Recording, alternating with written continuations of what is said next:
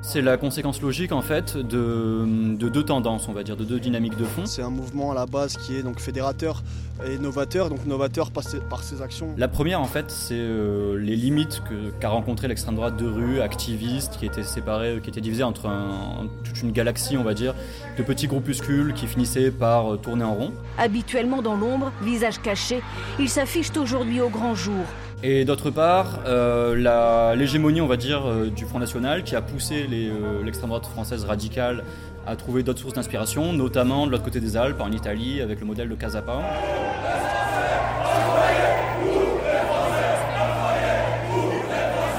Et on fait, ouais, on est, on est fiers d'être facho, qu'est-ce que tu vas faire? Qu'est-ce que tu vas faire? Casapound a avuto la geniale idea di cominciare a farlo al posto nostro. Le social c'est d'unir les gens autour d'une cause commune. Et le jour où ça va leur tomber dessus, d'un coup, tout le monde va changer d'avis sur les antifas. Ils diront Ah, bah ils seront bien contents d'avoir les antifas pour leur protéger le cul. Fasciste Social Club, épisode 3, Inspiration italienne. Comme dans toute bonne trilogie, on finit par le début.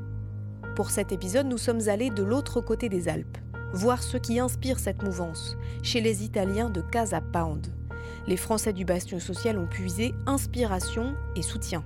À Rome, à deux pas de la gare centrale, un squat aux couleurs nationalistes perdure sous le regard bienveillant d'un pouvoir public complaisant.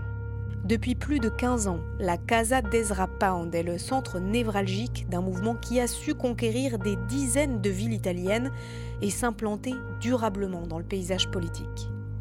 Ambiance d'un Rome sous contrôle fasciste, avec les témoignages d'un militant antifasciste et d'un journaliste blessé par les amis de Casa Pound, la mafia italienne. Un podcast de Clara Menet et Ivan Vronsky. Ça, c'est Daniele Piervicenzi, un journaliste de la télévision italienne.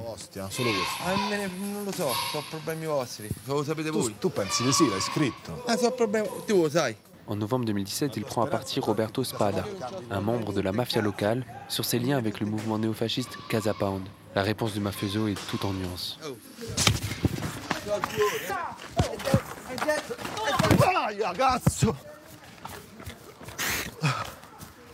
Fermo, mi hai rotto il naso, mi hai rotto il naso. Cette séquence ultra-violente fait le tour du monde. Elle met en lumière l'assise locale de Casa Pound en même temps qu'elle expose ses méthodes violentes. À Rome, nous sommes allés rencontrer le journaliste. Prova, prova, prova, 1, 2, 3, 1, 2, 3, prova. Che c'è una forma di ipocrisia. Je trouve qu'il y a une forme d'hypocrisie, parce que tu casses le nez d'un journaliste et là tu as l'attention du monde entier. Mais deux jours avant, ils ont mis un pistolet dans la bouche d'un petit vieux au marché, devant tout le monde, et personne n'a rien dit. Donc si tu casses le nez d'un journaliste, ça fait du bruit. Mais là-bas, des nez, ils en cassent tous les jours. La violence, elle est quotidienne. Les épisodes de violence accompagnent toute l'histoire de Casa Pound. Je te donne un exemple. À Ostia, il y avait un garçon qui faisaient de l'accompagnement social. Ceux de Casa Pound n'ont pas apprécié. Ils sont allés crever ses pneus et quand ils le croisaient dans la rue, ils le passaient à tabac. C'est tout simplement leur mode opératoire. Ça dure depuis plusieurs années. Si tu t'opposes à Casa Pound, que tu leur poses un problème, tu prends au minimum le risque de prendre des coups. Je suis né à Rome d'une famille romaine depuis plusieurs générations. Je suis 100% romain. Je connais très bien ma ville et je connais aussi ses parts d'ombre, ses zones obscures.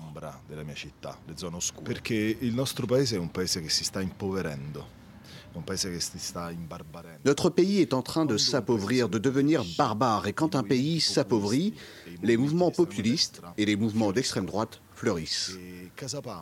Leur ligne politique, c'est les Italiens d'abord. Casa Pound prétend défendre les Italiens les plus faibles, les plus précaires contre l'étranger, contre une gauche qui dans ce pays n'a fait que voler, contre la vieille politique qui n'a porté que des mots dans ce pays. Ce qu'ils disent, c'est nous sommes le renouveau.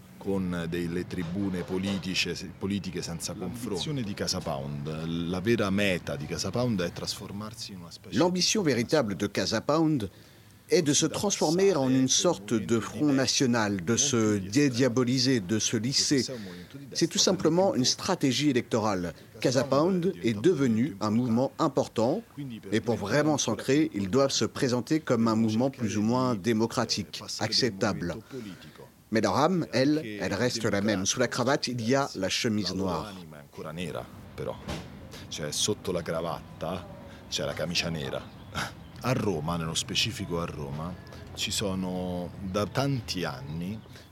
À Rome, spécifiquement, il y a depuis de nombreuses années une vraie proximité avec l'extrême droite française. Beaucoup de représentants de l'extrême droite française viennent à Rome et beaucoup de représentants de l'extrême droite romaine vont à Paris. Des représentants de l'extrême droite française ont même ouvert des locaux ici à Rome avec l'aide de Casa Pound. Il y a un restaurant très grand, très chic, à Prati, un magnifique quartier romain tenu par deux représentants de l'extrême droite française. Et ils organisent des dîners habituellement avec les membres de l'extrême droite italienne. Il y a un fil qui relie les deux identités fascistes.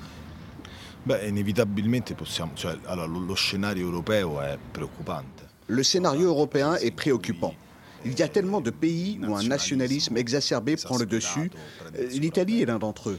L'appauvrissement des classes moyennes et des classes les plus basses porte de plus en plus de personnes, de plus en plus d'Italiens, à couver une sorte de rage, de rancœur qui se transforme en un vote de protestation. Ici, c'est Casa Pound ou Forza Nuova. Aussi, il y a une vraie stratégie sociale chez Casa Pound. Ils ont une liste des familles les plus pauvres en Italie et ils vont directement sonner à leur porte, leur apporter des pâtes à la maison, leur venir en aide. C'est aussi pour ça qu'ils récoltent des votes. La scelta più violenta che si può fare. Casa Pound i voti li prende anche perché ti porta la pasta a casa. Casapone semblait si bien installé dans le paysage politique italien, il nous fallait en avoir le cœur net. Direction le siège du mouvement, via Napoleone 3, à deux pas de la gare centrale. Ambiance d'un rendez-vous manqué.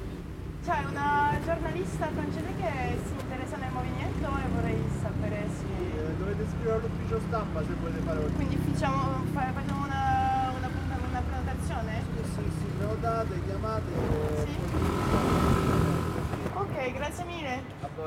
Ciao. Euh, tu dois écrire un mail. Euh, donc, on peut les appeler aussi. Il y a il y a un bureau pour ça. casapound.info.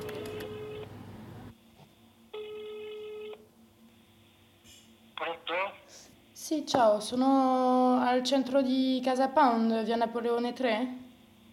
No, è sbagliato il numero, questo è un numero privato. Il dit que c'est son numéro privé qui a été mis sur euh, le site de Casa Pound, qu'il peut pas parler. Sì, lo so, è stato pubblicato questo mio numero che è il mio privato sul sito di, di Casa Pound, ma non so aiutare. So che sono gli uffici a Ostia. Il sait pas comment m'aider, que lui il a pas le droit de. Il, il peut pas. Je sais pas, il a dit en mode je peux pas parler, je peux pas t'aider quoi. Mais elle m'a dit dans une prison? Non, c'est trop bien. Je mais du coup, t'es conscient que ton numéro est le premier numéro qu'on trouve sur le site et, et qu'il a oui, je sais, je sais, mais. Bon, on n'avait pas de réponse. Casapin n'avait pas l'air de vouloir discuter avec nous. Le témoignage des personnes les plus concernées était nécessaire, les antifascistes romains. Direction, le centre social Dégage, à l'université de Rome, la Sapienza.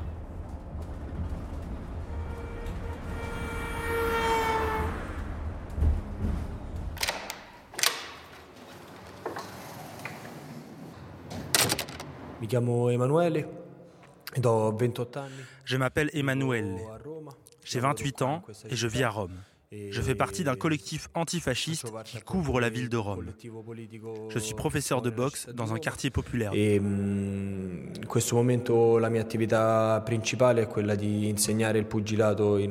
Palestra che abbiamo in un quartiere popolare della città. La première fois que j'ai rencontré les gens de Casa Pound, j'étais gamin. J'avais 13 ans. Ils sont venus dans mon quartier pour organiser un banquet électoral.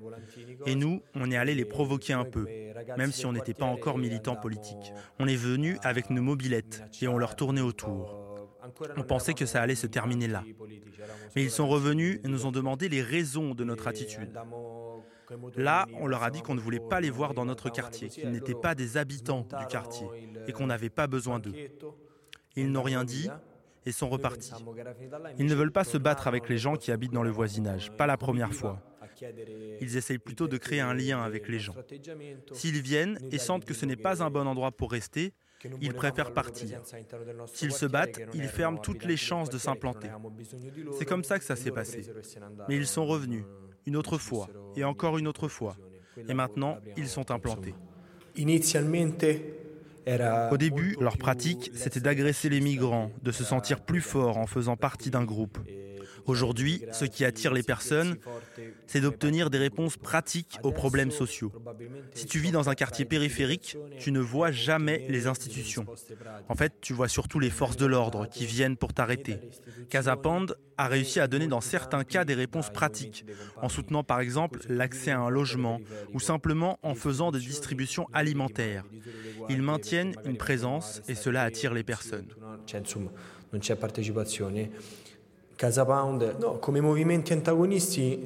Comme mouvement antifasciste, nous n'avons pas trouvé tout de suite ce qui pouvait être l'antidote à Casapand.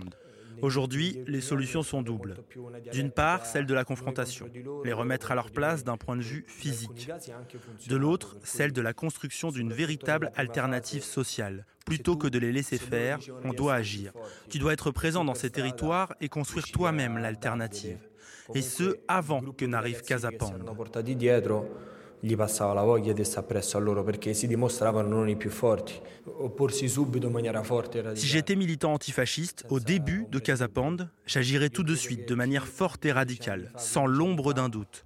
On se mange les mains aujourd'hui de n'avoir pas fait ce qu'il fallait dès le début. Maintenant, c'est déjà presque trop tard. Che avremmo dovuto fare come movimento. Adesso è già troppo tardi quasi.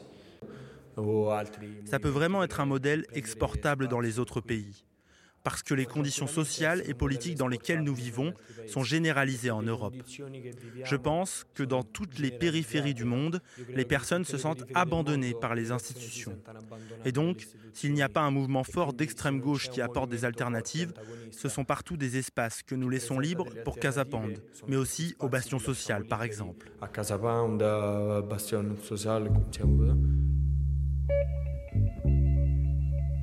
un podcast de Clara Monet et Ivan Vransky sur radioparleur.net.